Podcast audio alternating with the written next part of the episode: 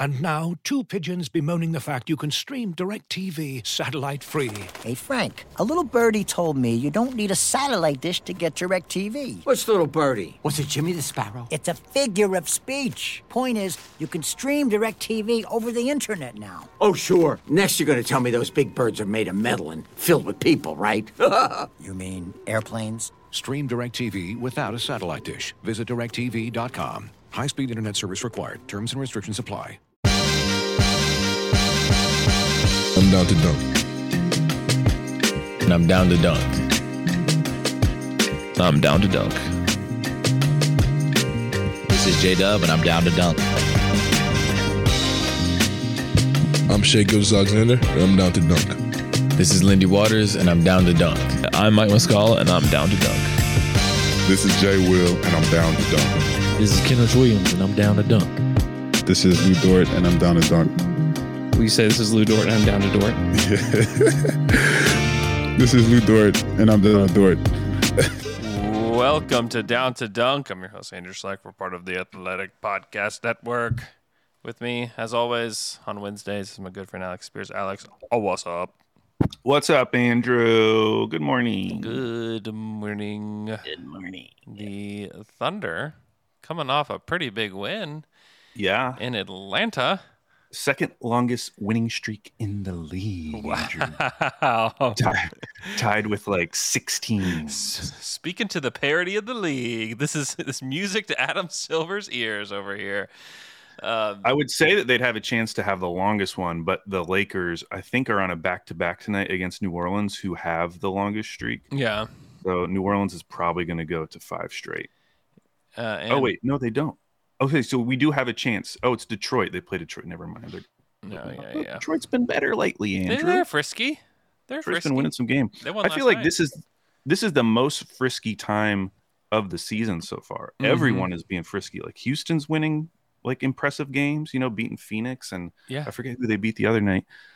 Uh, Detroit's winning some games. Orlando's not, Orlando's but- not- but there's a lot of friskiness. The Lakers are winning some games. the the West. So I'm writing a, a show for uh for today for the Athletic NBA show, and I'm just like looking for different topics, and like one of the things that really stands out is just like how clumped up the West is.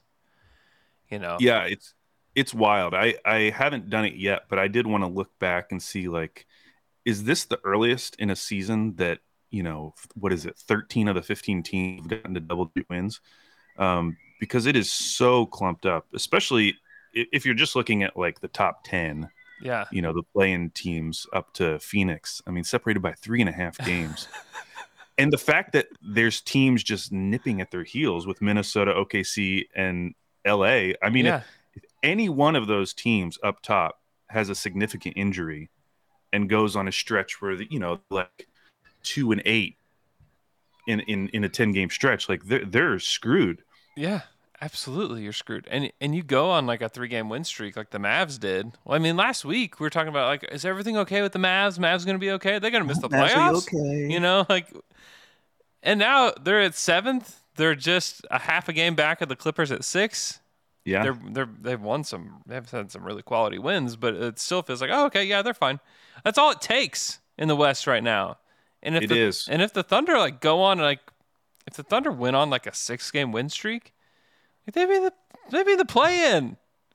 oh for sure and not only that but like th- th- this is one of the reasons why I, i'm enjoying this season um because it feels like okc being competent is having potential league-wide implications because if they do continue winning i mean last week we were talking about this stretch starting with the spurs being a one and four stretch most likely Yeah, and they're three and oh so They've won far on it three in a row. like if if they continue doing this the pressure that is going to be put on some of these teams above them uh huh. is going to get interesting and i wonder who pivots because there's a few teams that just can't pivot Yeah. la there's no reason to pivot Yeah. for la apparently there's no reason to make a trade either they're just going to live in this limbo forever They they keep like kicking the can down the road a little bit, and I mean, not really But- to their credit, but I guess to their credit, they've played better lately. Yeah. But what I love is that the three teams that you would think would be potentially competitive but are outside of the play-in. Minnesota, OKC, and LA. Minnesota and LA have zero reason to pivot because they don't own their picks. Yeah. And then OKC is that third team. And so somebody, and maybe it's the Jazz. Like the Jazz have slowly been falling down. They're still good. They're still 14 and 12. Yeah. But they're way closer to being able to pivot and it not seem like a big deal than it seemed like two weeks ago. Yeah. And the Timberwolves are begging them to pivot. Please, please pivot. Please pivot. Somebody pivot. you already pivoted by trading us who we thought was like a star right center. But if you'll just pivot one more time for us, please, and make room for us in there, we really need to get in. So, oh uh, so yeah, so I, I, just, I mean, the West is just a blast right now. Oh, and I awesome. love that OKC's just sort of involved. There's they're a player, and it's not like I think they're going to make the play in or anything, or make yeah. the playoffs. Yeah, I, I just like that, that they're they're in the conversation. They're they're ha- they have to be on these teams' minds a little bit. Yeah, I mean, they have a better point differential than the Timberwolves. They have the same point differential as the Blazers. Yeah. I mean, better than the Clippers. Yeah, the Clippers are weird, aren't they? I mean, you look at They're the Clip- very weird. You look at the Clippers net rating. The Thunder have a better net rating than the Clippers too. They are um one let's see. Yeah, the Clippers are minus 1.4, which is worse than the Lakers and the Thunder yeah, then you know their story is all just Kawhi and PG, and Kawhi was back for a game and they just won them a game. So. Bare barely beat Mason Plumlee and the Hornets. yeah, they needed a buzzer beater. They needed some. They needed so like a, cut. there were like two plays down the stretch that really went their way. Um, Rozier was on fire in the fourth and almost won them that game. Anyways, you're not here to listen to the Hornets Clippers buzz beat. We gotta talk. We gotta go listen to the Buzzbeat podcast. Get out of here. Um, we gotta talk about this Thunder team, man. They they beat Trae Young, which is like a whole story in itself. You know, the whole Trae Young saga and his interview was just so so weird at shoot around before the game, but the Thunder looked awesome, and they did it in a very similar fashion to the game before, where Shai's sitting in the fourth. The game is kind of controlled again by Jalen Williams in the bench. And yeah, I thought the the the the difference, the juxtaposition of the two lineups that got them back into that game. Because the first one was that group in the third, because they were down by 14 points. Yeah. And the run starts with Isaiah Joe hitting a three. But the lineup on the court at that time was just Shai and bench shooters. Mm-hmm. And we're mm-hmm. going to call Ousmane a bench shooter because he was hitting his shots. He made shots that night. so he for the, for that one night he was a bench shooter. But having him, so Shai, Ousmane, Mike Muscala, Isaiah Joe, Aaron Wiggins, like that. I don't think we've seen that five man group before, but it's it, awesome. It, they it's it's impossible that they did. yeah, it, it is kind of impossible but the the difference between what that lineup did, so that lineup I think brought it back to like four. Yeah. Um, going into the fourth, they played together five minutes. Their offensive rating was 200, so they were like a plus 90 in those minutes. On the flip side, then you start the fourth, and it's basically the starters subbing out Shai for Tre Mann. Mm-hmm. That group is a complete opposite. They their defensive rating was like 66, so they just started turning the ball over for the Hawks preventing the Hawks from doing anything good. And, and, and the Hawks, you know, they were kind of in like this rut offensively uh, during that early part of the fourth. But I just love those two lineups because I don't know if we've seen those exact lineups before. Yeah. And the Shai one in particular, I don't know if Shai's ever been surrounded by that much shooting on the court at one time. Yeah. When you have Muscala, Isaiah Joe, Aaron Wiggins, who by the way is shooting 39% from three this year, and then Ousmane, who for one night was nailing them. Yeah, they did. Have that was that, a really fun lineup. They did have that one stretch where they played Lindy Waters and Isaiah Joe and Muscala together. Ooh, that might that might even be more super powered. Yeah, that was the bomber. What is? What did he call it? Mark called it like the bomber, the the bomber team. I don't know. Definitely not that. I can't remember what he called it. Something like that. He called um, the Midwest City Bombers. He called them Midwest City Bombers.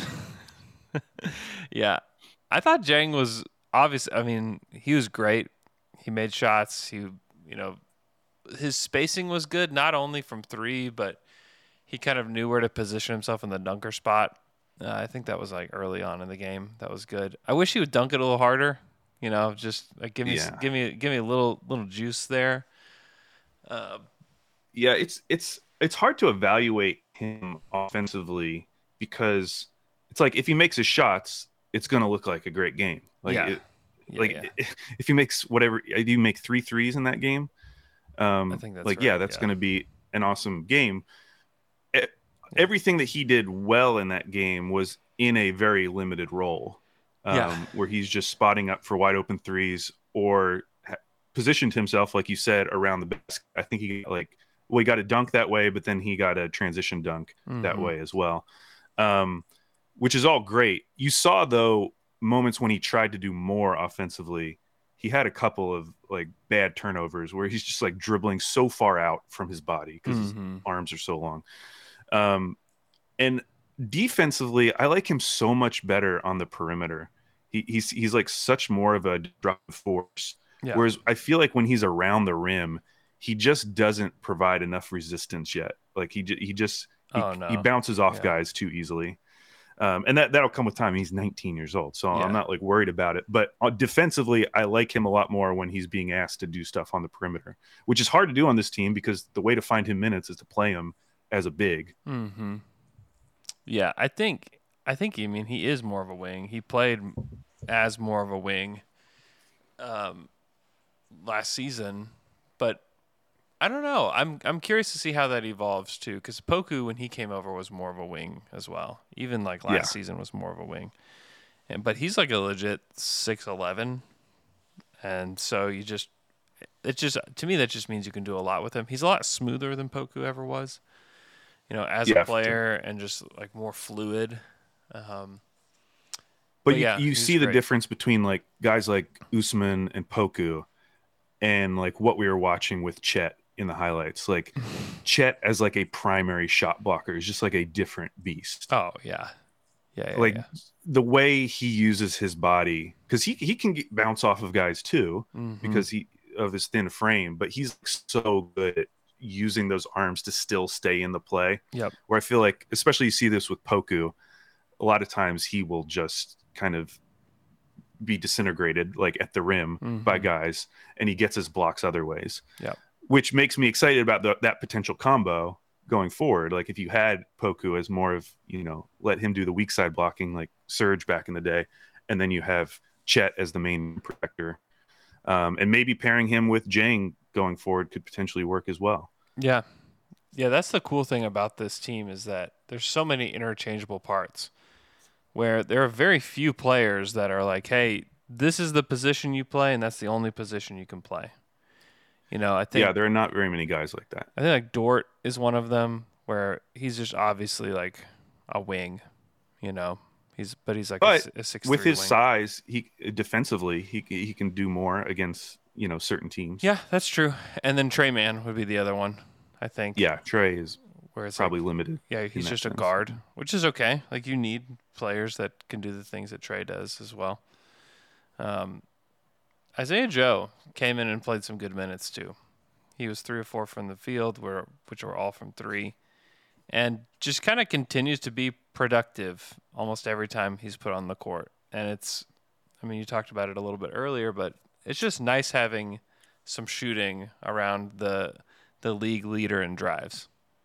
it's amazing and it kind of goes to the idea that we heard people talking about when uh, detroit made the trade for bogdanovic Mm-hmm. like you know obviously some people thought that was going to be like the thing that pushed them to the plane or whatever because they were the most bet over but there were a lot of smart people saying yeah maybe this doesn't affect their win-loss total that much but it's going to help the development of guys of the young guys on their team just by having a legitimate spacer Yeah. i am not saying that isaiah joe is in the same class as bogdanovic as a player but it's having a similar effect when he's on the court Yeah.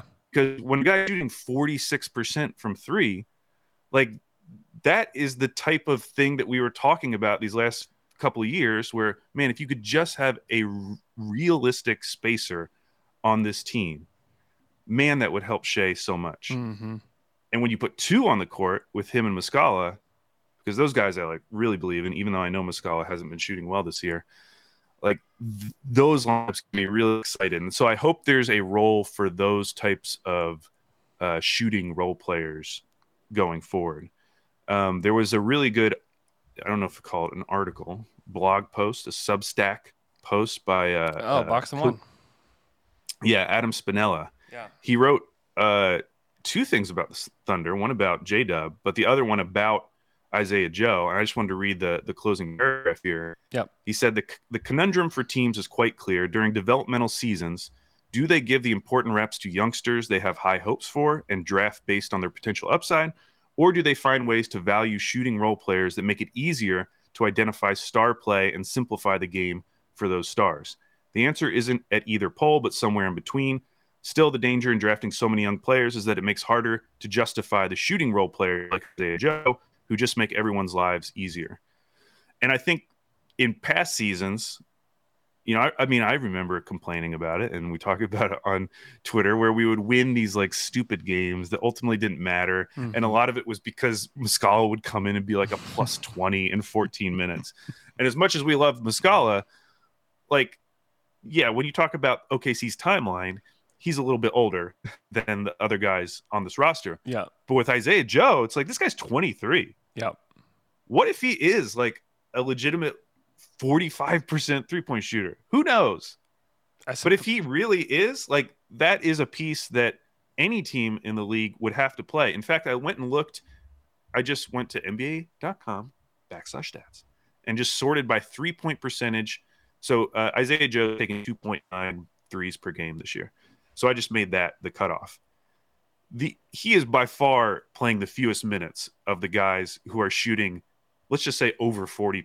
Like, mm-hmm. I, I, Mm-hmm. mean, you can go down to the top 100 in three point percentage. The next lowest is Sam Hauser, who's he's getting 17 minutes on the Boston Celtics, yeah. on the best team in the league. So, like, Isaiah Joe can play for any of the teams. And he, I think, at least deserves Sam Hauser minutes. You know, like, there's no reason why this guy shouldn't get like 16 to 20 minutes on a normal team. Yeah. The problem is with OKC, like, okay, who are you cutting? Because Right. you legitimately have to like cut someone. Yeah. Yeah. You likely have to not play someone. Yeah, who would it be? I mean, that's that's the hard thing is, and also like you can say too, if they were just trying to maximize wins this year only, and that was the only goal. Uh, I mean, I think they'd play Isaiah Joe more. You know, you wouldn't waste time developing players, but that's not that- the that- case. That's just not where they're at. And And that's what makes it so interesting. Think comparing this to last season, you know, we always talk about like when are they going to pull the lever? Like when are they going to pivot? Mhm. Like pivoting this year, legitimately would mean playing Isaiah Joe more minutes. Yeah. Who were talking about wanting to get more minutes. Mhm. So like I do, yes, obviously if like Shai suddenly isn't playing, that's going to be a, a huge determining factor.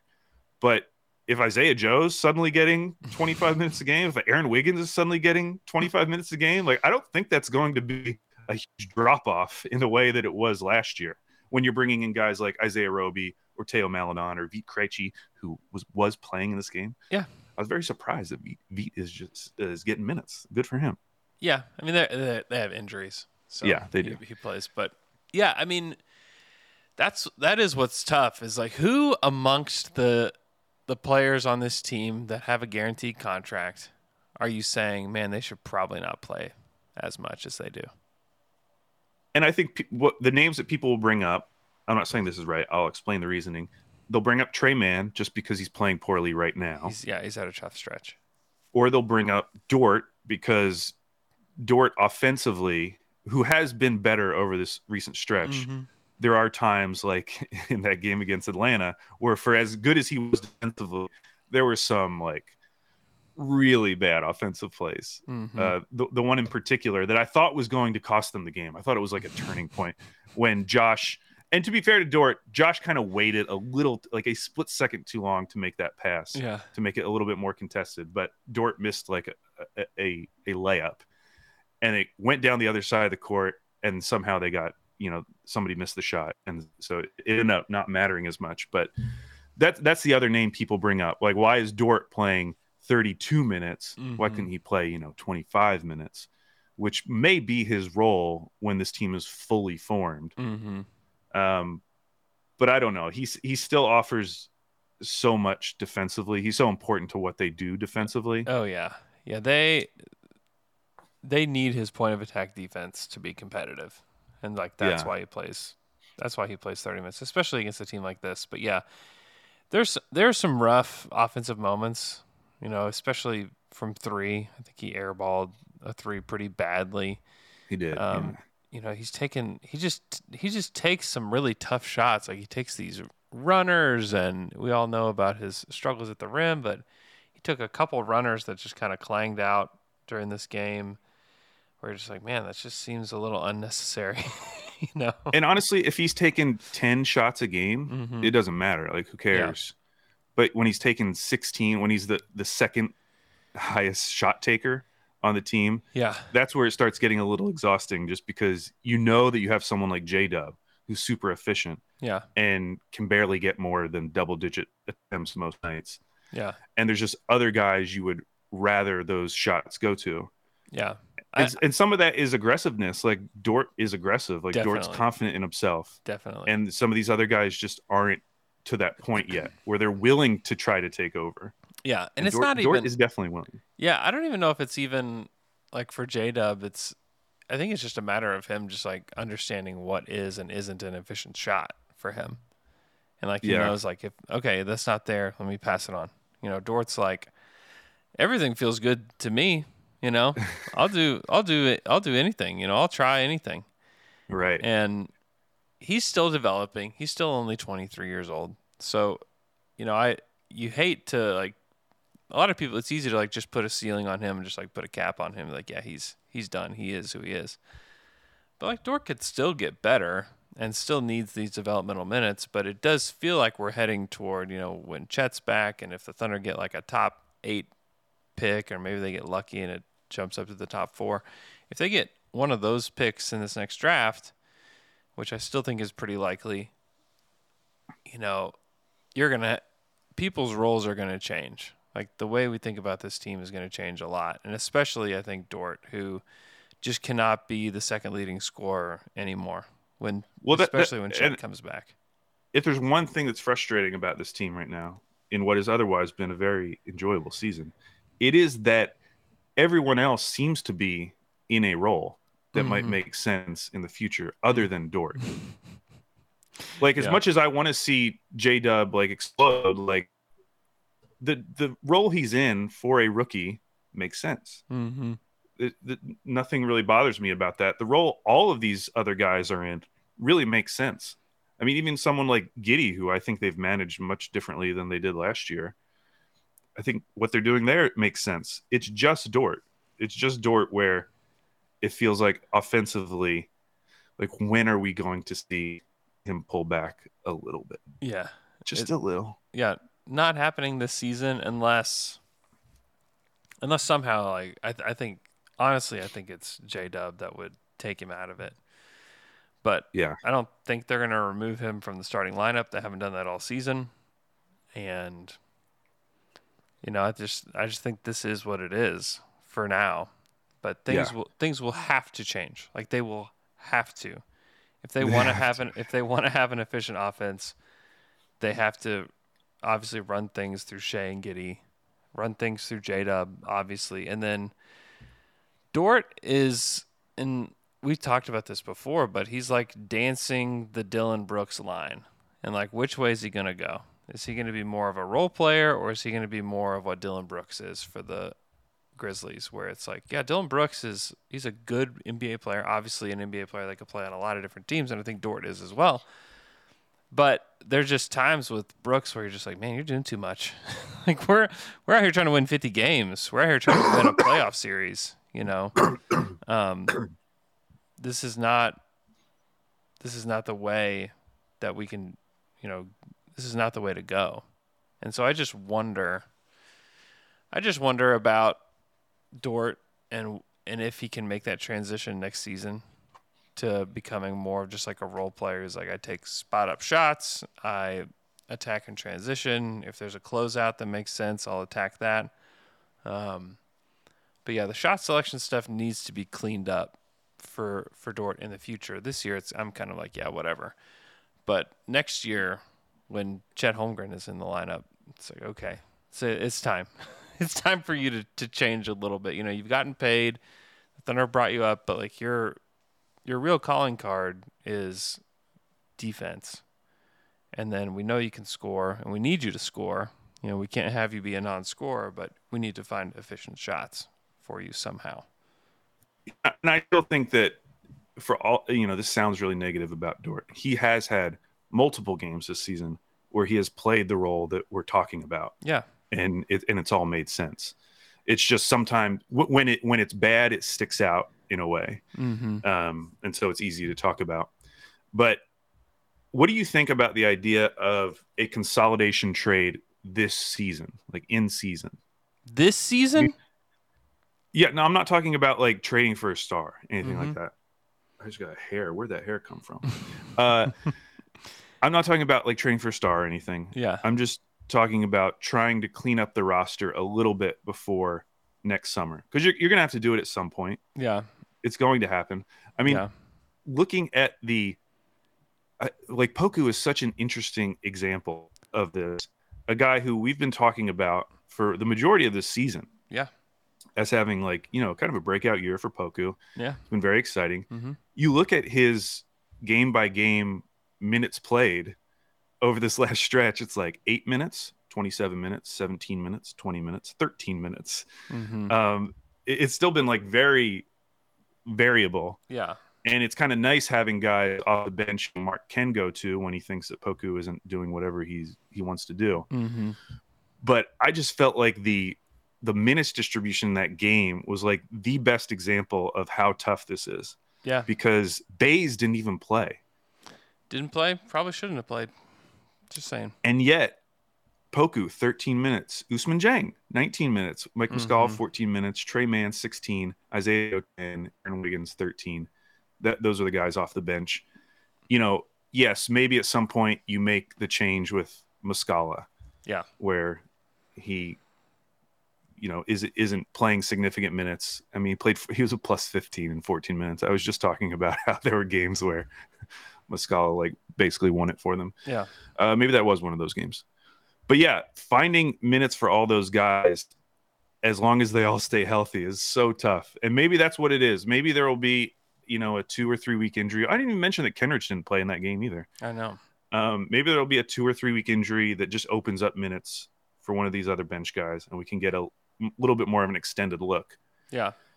Yeah, it's kind of uh, wild when those guys don't play, or when really there's there's a lot of times when like anybody doesn't play, you're like, man, you don't sit back and say, like, well, where's so and so, or like, where's you know, yeah. even when Wiggins doesn't play, like after it's typically after the game, like, oh yeah, Wiggins didn't play, you know. Yeah. But now it's like, I don't know. They just have a lot of really good players, and they're not all they re- they're not all really good, but they're just all players that I like. I would say they're all they're all playable. Yeah, and they're all guys that we want to see play. I mean, it's so wild to think back of two years ago when Theo was getting like he played the most minutes the, on the team. He played the most minutes on the team. I think I forgot what it was. Oh, he's twenty. Oh no, that was for points. Never mind. He, he's the twenty eighth uh, highest score in Thunder history. Theo uh, which I yeah, which I learned from the Poku Stat Tracker uh, Twitter account which I which I double checked to make sure it was true because it sounded so wrong, but it is true. Yeah. Uh, that is so yeah, weird. but it's wild to think like a a prospect like Theo could get you know 30 minutes every night. Let's yeah. just see what we got here. We were we were excited. Ooh, could this be a good backup point guard? Meanwhile, now we have guys like whether it's Wiggins or Isaiah Joe, where we're like, this could legitimately be like a top eight rotation guy yeah. on this team at some point, and they can barely get on the court. Yeah, yeah. I mean, even last year, you know, like Isaiah Roby played a thousand minutes for the Thunder. You know. Oh, I know. And oh, like, and I think back to uh, when they had to waive him. There were mm-hmm. some reactions, Andrew, on Twitter. Yeah, there were. There were some reactions. Yeah, there were some Jerome, reactions on Twitter. Ty Jerome and, played 800 minutes. You know, V. Krejci played almost 700 minutes. Derrick, I mean, Derrick Favors, who can't get a job right now, played 700 minutes for the Thunder last season. Yeah. And then meanwhile, they replaced all of those guys Yeah. with someone better. Yeah. They did not downgrade any one of those spots. No. No, they did not. Yeah. And Isaiah Roby is not shooting 45% from three this season. Yeah. Uh, we got Jay in the chat. Hi, Jay. Jay's in the chat. What's up, Jay? Jay, go to work. Get out of here. So they play the Memphis Grizzlies tonight. It's uh, it's a tough game. I mean, the Grizzlies just play well despite you know it doesn't really matter who's in the lineup. The other night they didn't have Ja or JJJ or Bain or John Konchar. No John Konchar either, and they still won. So I'm looking at the injury report now. I'm I'm just interested to watch. I'm interested to watch the Thunder every night. They're just really fun. But right now, the Grizzlies, Bain is still out. Um, but Ja is going to play. JJJ is going to play.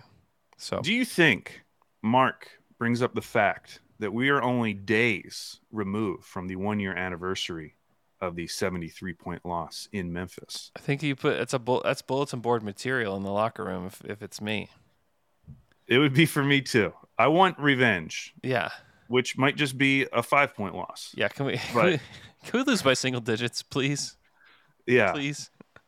Because that that is truly the only like real stain in my opinion like the national media will talk about all these other things about the okc rebuild Yeah, that game is really the only thing that bothered me just because it set the record yeah, and so i want i want revenge for that i want to feel good and so yeah. Oh, Uh, I mean, yeah. It, it came up. Uh, there's a uh, like a, a channel in our Slack for the Athletic. It came up in the NBA channel. You know, people like, Yeah. and somebody want to write history. somebody want to write about this historical moment that the Thunder just completely crap the bed. I really night. want i really want the spurs to beat it because i do think they're bad enough They're really bad. They have a They- like minus. I thought 10 they had a chance the other night, um, but they eventually got it together to only lose by like 40 or whatever. Yeah, Um, Oh my gosh, they're so bad. they, they are going to end up with one of the worst point differentials of all time yeah, yeah. if, they, if they continue on this track. What are they at right now? Let me see. They're like minus ten right now. Minus 11.8. Oh, 11 now. So the worst for OKC was two years ago. They were minus ten point six, and that was that's really bad. Like that's historically bad. I think that's in the top ten Yeah, for all time. Eleven point six, like you're getting into rarefied air at some Mhm. point. mm-hmm. I should look up what's what's the worst point differential of all time. I want to know. Um, it's got to be one of the Sixers teams or maybe the Bobcats. it's not the Sixers teams um, because it was the 1992-93 Mavs. Okay. What about like And the we're- last 20 years? in the last 20 years, uh, the the 2011 12 Bobcats, is the first one, and Yeah. then the 2013 14 Sixers. Okay, yeah, that makes sense. Yeah. Yeah, the the Thunder played the Grizzlies already this season in Memphis on the 18th of November. That was Shai's worst game of the season. He had 15 points, right? 15 points on 18 shots. Uh, you have to think that Shai's thinking about that too. You know. And I, and I think he's gotten better since then. In fact, we didn't meant talk about it, but that Atlanta game, the the change from the first half to the second half, because first of all, give Atlanta credit. I thought Clint Capela was like really good around the rim. Yeah. And the shots that Shai did make in that first half were so ridiculous oh, over over Clint Capela. Like the angles he had to shoot it at it was because awesome. of Clint Capela's length was super impressive. So credit to Capela. In the second half, I looked it up. One, one investment he made was if I have an open lane, I'm just going to try to dunk it instead yeah. and not even mess with these guys. And he had two dunk, dunks in that game, which may not seem like a lot, but he only has 11 on the season. The, and they they felt different than most Shai dunks. Like most Shai dunks are just like I have really long arms and I'm just gonna place it into the basket. Right. You know, like he's apple picking or something. Like he like he really like slammed it. You know, that's not a that's a pretty rare thing for Shai to want to do. So yeah, that fe- it just you- felt different. you go apple picking, Andrew? Uh, uh no, No, have In not been apple picking. I've been Oh, okay. uh, strawberry picking. Yeah, yeah. Berries are very big out here. A lot of berry picking. Berry picking is fun. We have a unique berry out here called the Marion berry. What's a Marion Oh. berryin? Uh, it's kind of like a combo of a blackberry and raspberry. Oh, is it is good? is is very good, and you can get like Marionberry shakes. If you're around Oh. Pacific Northwest, get something Marionberry. Ooh, I'm I'm, Yeah. I'm very into that. I, I would I'd be very very into that. Um, yeah, that that dunk, the the fall after the dunk was kind of It scary. was terrifying. terrifying. Thought his leg was going to snap. There's been a couple different times that Shai has had like these really terrifying falls. Um, and this was definitely one of them where he's like hanging on the rim and just kind of lets go quickly as he dunks on Okongwu. Uh, oh, I wanted to bring this up. A lot of people, one, they don't know how to talk about the Thunder when they're forced to talk about the Thunder because Shai is really good or the Thunder on a winning streak or whatever. People just don't know how to talk about them and they just want to talk about how they like to rest guys.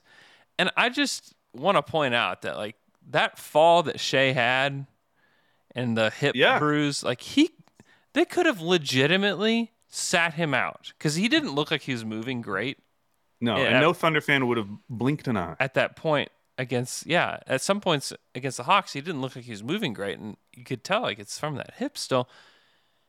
Like, they're not trying to sit him. They're not trying to hold him back.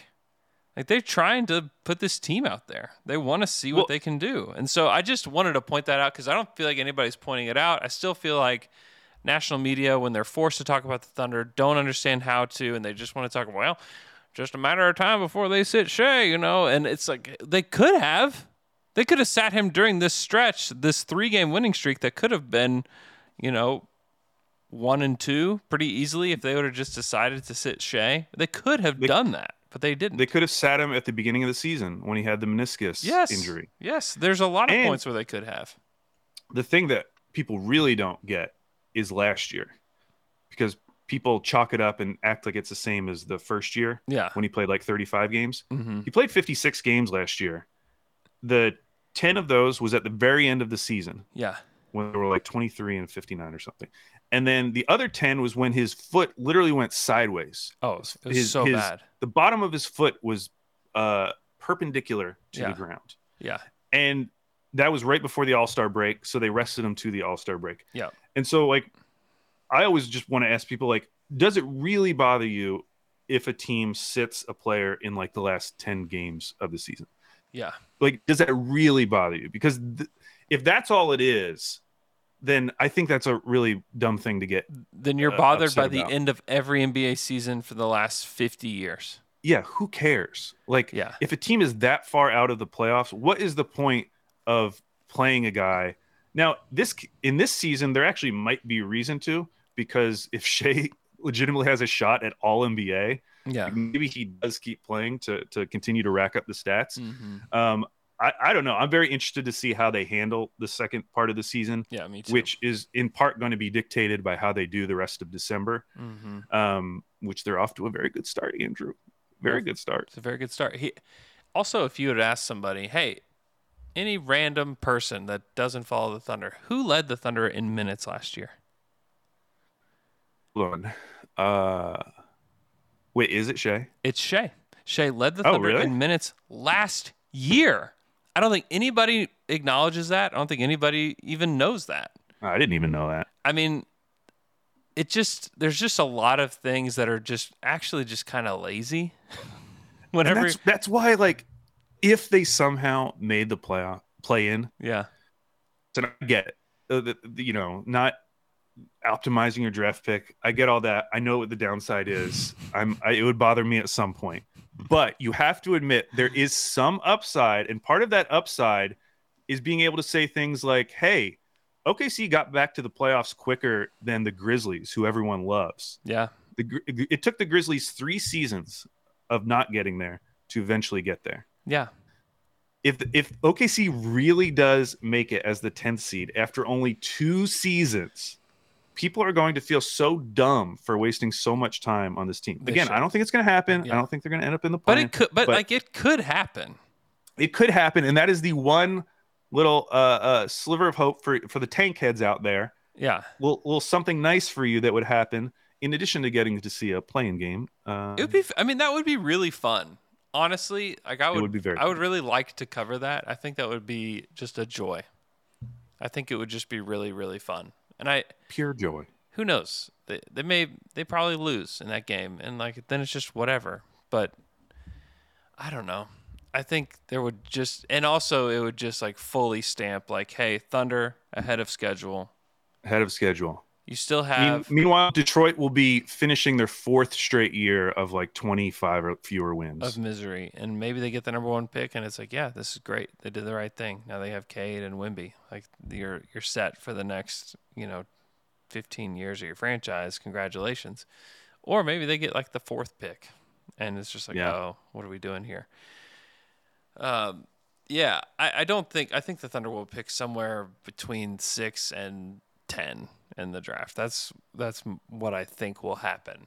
Um, but you have to acknowledge, like at this point in the season, that they're not trying to sit Shai. They're not trying to to do all the things that people just lazily talk about. Um, and like this season, sitting guys like Muscala and Kenrich, which they did do last year, yeah, that all of a sudden like isn't really a tank move. I mean, it is it, it is in some ways, but man, wouldn't it be nice to open more minutes for some of these other guys that we were we- we've been talking about? yeah, Like, it is is not going to be the same. You know, going from Muscala to Roby, or going from Kenrich to whoever Veet was playing last year, like, is just not going to be the same. Gabby Deck. Gag Deck, name I haven't thought about in a long time. Yeah, Gabby Deck was on the. we Thunder. spent a lot of airtime minutes talking about Gabriel Deck. Do you remember? Oh, I remember. I've had. even, do you think there do you think there are any Deck fans like from Argentina who, you know, obviously we were excited about it at the time, but but stuck around and they are still Thunder fans? You think I don't know. Let us know. Let us know if if that if that's a thing. That would be If Deck cool. was your gateway drug to Thunder basketball, I would love to know that. yeah, That we held on to at least one Deck fan. that would be amazing. That would make me feel very good. From what I understand, the Deck fans were not happy with the Thunder during his. That was also here. my understanding. and neither was anybody in his camp who I talked to on the reg right after he got waived because they were so unhappy with things. Um, it was just really funny, just a really kind of bizarre portion of Thunder history, you know. Just it it what that two seasons ago feels like worlds away. Yeah, remember when they were bringing him over and they were paying all this money for him and you know, Yes. it's like we really want to get a look at Gabby Deck and it was like, yep, he's uh he's not very good. And there's a part of me that's trying to be uh realistic and like, well, maybe we're having dumb conversations now that we'll look back on and that will seem completely ridiculous. Like maybe Isaiah Joe isn't a 45% shooter. Maybe he goes back down to what he's been the last couple seasons. yeah. Maybe these guys aren't all rotation NBA players Yeah. because we felt the same thing back in the day about a lot of those guys. Yeah, I, I think that will be the case. I do think that we'll look back and be like, man, I don't know why I believed all that about Aaron Wiggins, or I don't know why I believed all of that about Tre Mann. Like, remember all the Tre Mann hype? You know, like, like who, who, somebody is not going to work out in this group. You know, but it feels realer. it, It does feel real, and I do think I was dumb two years ago. In retrospect, we just didn't have a lot to work with, Andrew. We had No, to we come up with something to talk I, I'm about. with you. I'm with you. Yeah, there, we we needed things to talk about, and you know, thank God for Gabby Deck. That's all I have to say. I mean, the second half of that season two years ago. Remember, there was no Shai. They hadn't drafted Giddey yet. Oh my gosh. I mean, we were watching bad Poku. In retrospect, bad Poku. At the time, we were like, "Oh, this is much better than beginning of the season Poku when he didn't even look like an NBA player." I know. We were watching a lot of Theo Maledon. There's no fans in the stands. No fans in the stands. I was going I was going to these games. They'd hand us a box lunch or a box dinner. I'd go sit in a see-through cubicle to watch these Oh, yeah, basketball games. and like I'd have to like lean back in my chair to like talk to Royce, who was not working with the team yet, uh, or to Joe or to Brandon Rahbar, whoever's sitting there with me. Um, It's just really funny, like to think about that. That was not that long ago, you know. Where we're yeah, I'm having, just looking at a random game. So it was Bays, Theo, Moses Brown, Dort, and Roby as the starters. Oh my god, That is that's a big lineup. that is Bays, Moses Brown, and I think Roby. that is gross. That is big. and so then off the bench, off the bench, Josh Hall, Ty Jerome. This was not even like the last game of the season. Yeah, Josh Hall, Ty Jerome, Jaylen Hoard, Svi Mykhailiuk, and Gab, Gabby Deck. that is so bad. Oh, Gabby Deck had 16 points in this game. I mean, Hey, Andrew, maybe he can be something. This is a four point loss to the Kings. Let's just go back and do podcasts from the past. want to do the oral history of Gabby Deck?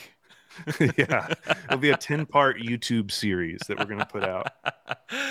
oh my god, it's so weird. And like now, like Bazley doesn't play at all. Even last year, that seemed like improbable because he started so many games last year, Yeah. and now it's like, yeah, he doesn't play, and you're like, yeah, seems right. Seems Yeah, right I, I didn't really notice. it. No, I noticed it in what was that game? Oh, the Spurs game when they scored like 70 whatever Yeah, points in the first yeah. half. That was the game where it felt like, oh, I wonder if they will play Bays because it does seem like we need somebody else who can play defense. And they did eventually play him. But yeah, in that that Hawks game, I wasn't thinking about Bays during that game. I didn't really notice that he wasn't playing. Yeah, he started 53 games last year. Darius Bazley did 53 out of the 69 that he played. I mean, that's kind of crazy. This season, he's only played 18 games, has started zero, and has only played 280 minutes total.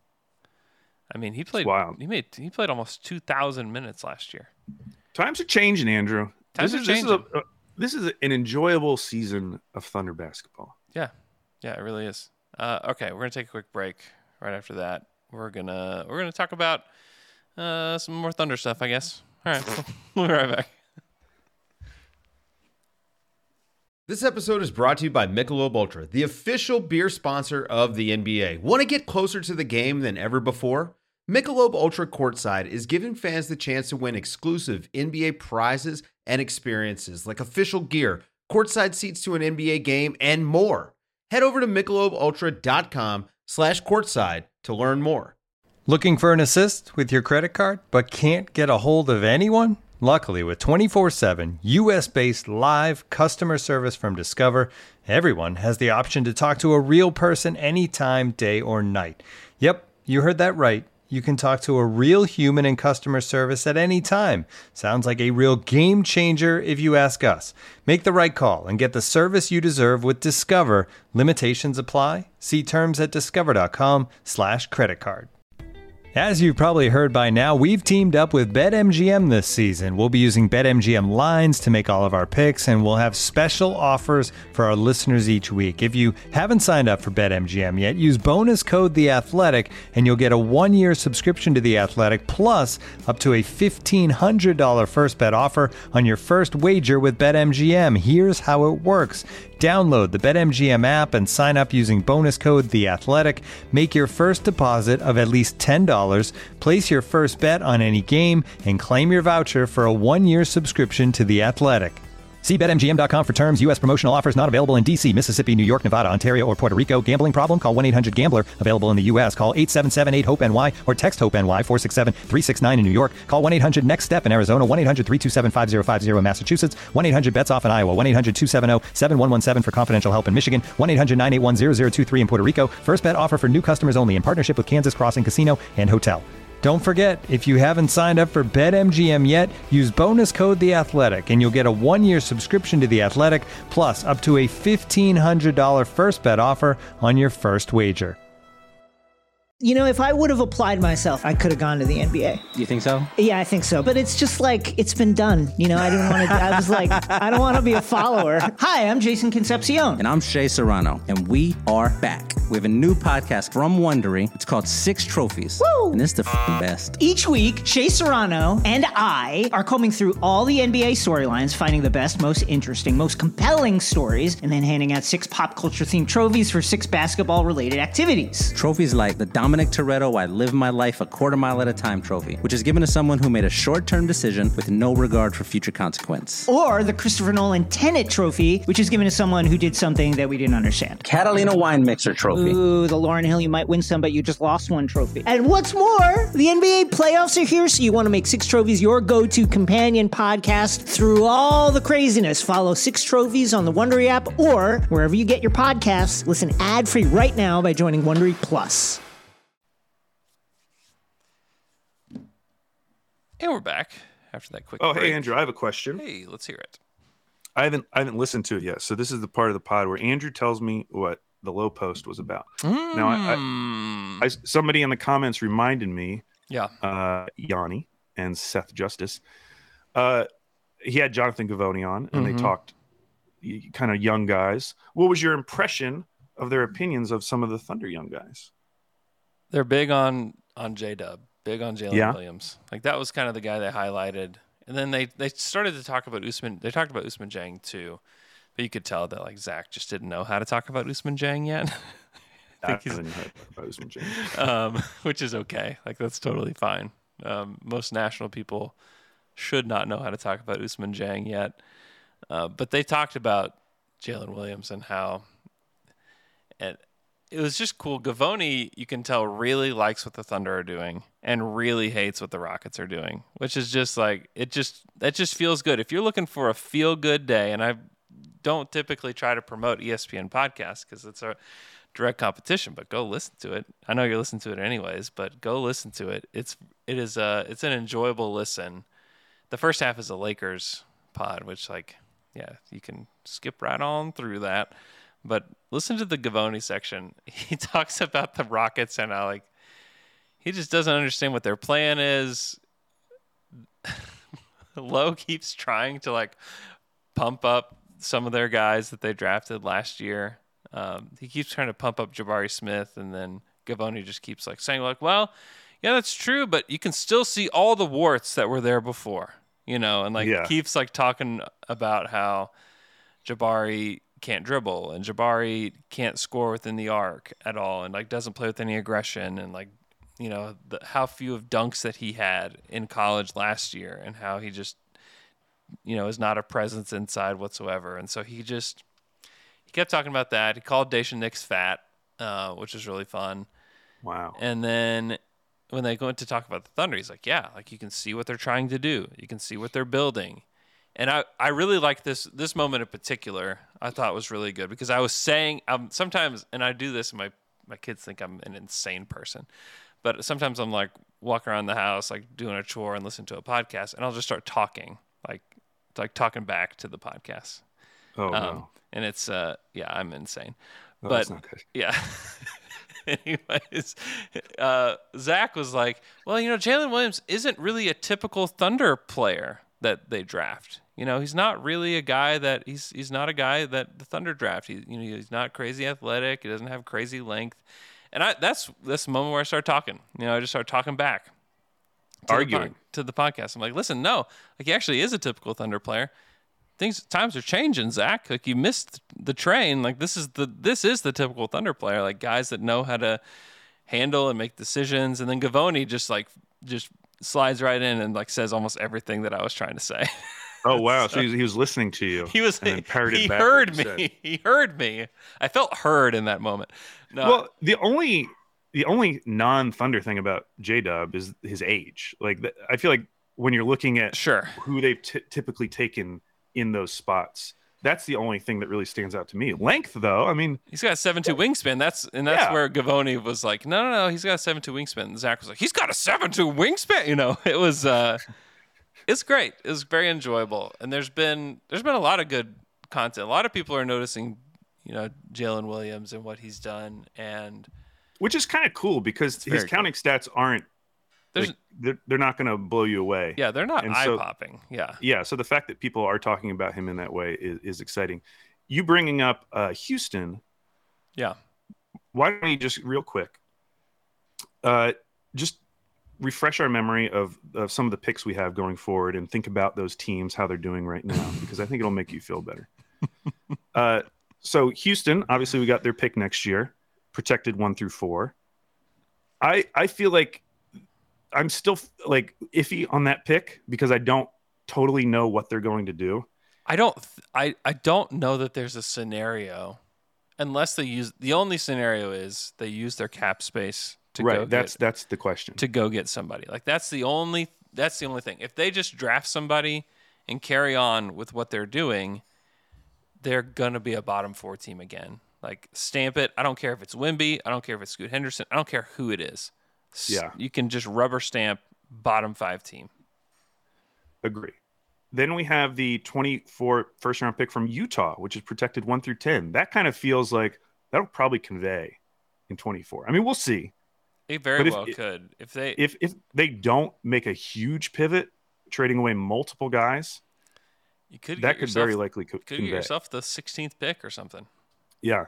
And then the one that's starting to feel a little bit juicier for me is the 25 first rounder from Miami. Yeah. Because Yeah, I've I was thinking about this last night as I'm watching Miami lose to Detroit.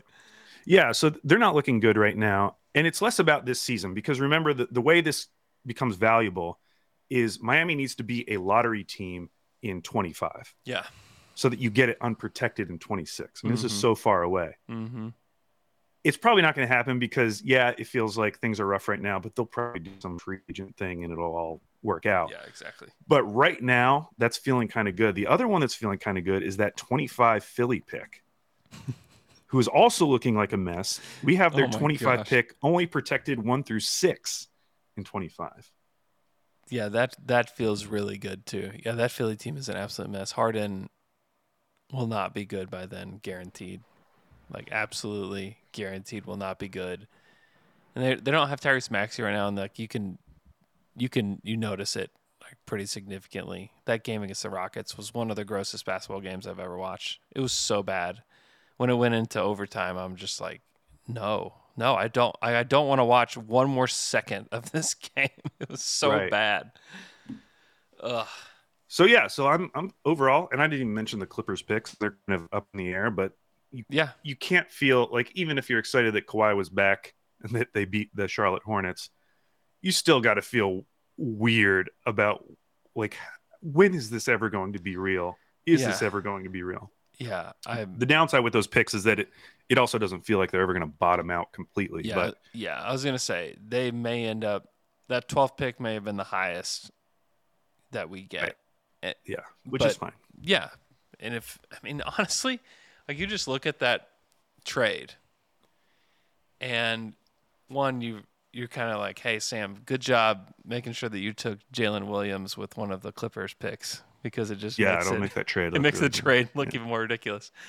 Like if if the trade was just Shai and J Dub, and like that's it, you would be like, oh my gosh, the Thunder absolutely uh, like they just absolutely fleeced the Clippers, and like Tre Mann's in it, and like Tre hadn't played well, but we have seen like Tre as like one of the filthiest step backs in the league. He just needs to get back on track. But then you include all the future picks, and you're like, holy smokes, like this could be like one of the best trades of all time. you know, Yeah, for, for a for team. sure. And it's not like it's different than obviously this is different than like the Kwame Brown for Pau Gasol. Like that's probably like tops, or it's just like how did they pull this off? You know, like the Clippers obviously got a really good player. They went to the Western Conference Finals, yada yada. All that's great. You know, things have not turned out the way the Clippers have wanted. You know that that Western Conference Finals run was really fun, but it never felt like oh they're they're on their way to the finals. Like they're gonna steamroll the finals. It felt like oh that's cool that they made it this far. Like congratulations to them. They paid a very steep price and are and are and it's still not clear what that looks like. If they have it another year, like maybe Kawhi's done, Paul is hurt, and like who knows? Like all a lot of the role players they have now are older, you know, past their prime. It's like, what do they even look like in two seasons? Like I don't, I don't have any clue. It could be actually kind of brutal, where like the pick swaps, that they do have moving forward actually would convey where the Thunder are better than the Clippers. I mean, the Thunder have a better point differential or a better net rating and point differential than the Clippers today. So, and they're so hamstrung because even in two seasons, you have two $49 million player options for PG and Kawhi. But then you still you still have two more years of Norman Powell. This is in the 24-25 season. They're still going to be paying Norman Powell 19 million that year and 20 million the following year. Yikes. I say hamstring them because even though he's a good player, like even at that point, like Marcus Morris could be off the books, Rocco, Batum, like John Wall, all, all these guys, guys could be, be off retired, the books. honestly, in two years. And, and, they still wouldn't have room. Yeah. To make like a major move. Yeah. Yeah. It's it's looking good for the Thunder. Not as good as like not as good as Lakers picks for the Pelicans. No, no, no. You know, that would that, man. We would have a, a, separate podcast if we owned that Lakers pick. I would. St- it would just be a separate Lakers down to dunk podcast. I would, would start it. Follow the Lakers. I would start a permanent Tuesday podcast if we had unprotected that would be a blast. Lakers picks. Just yeah. reviewing the week in Lakers. Yeah, I just it would be the same show every week, where we just read out what's going on with the Lakers, yeah. what what their record is. You know, that they're. Hmm.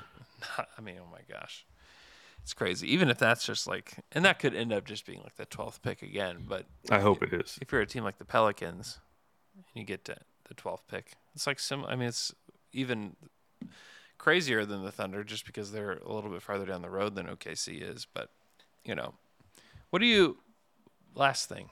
So the, the Pelicans are in a similar position to the Thunder.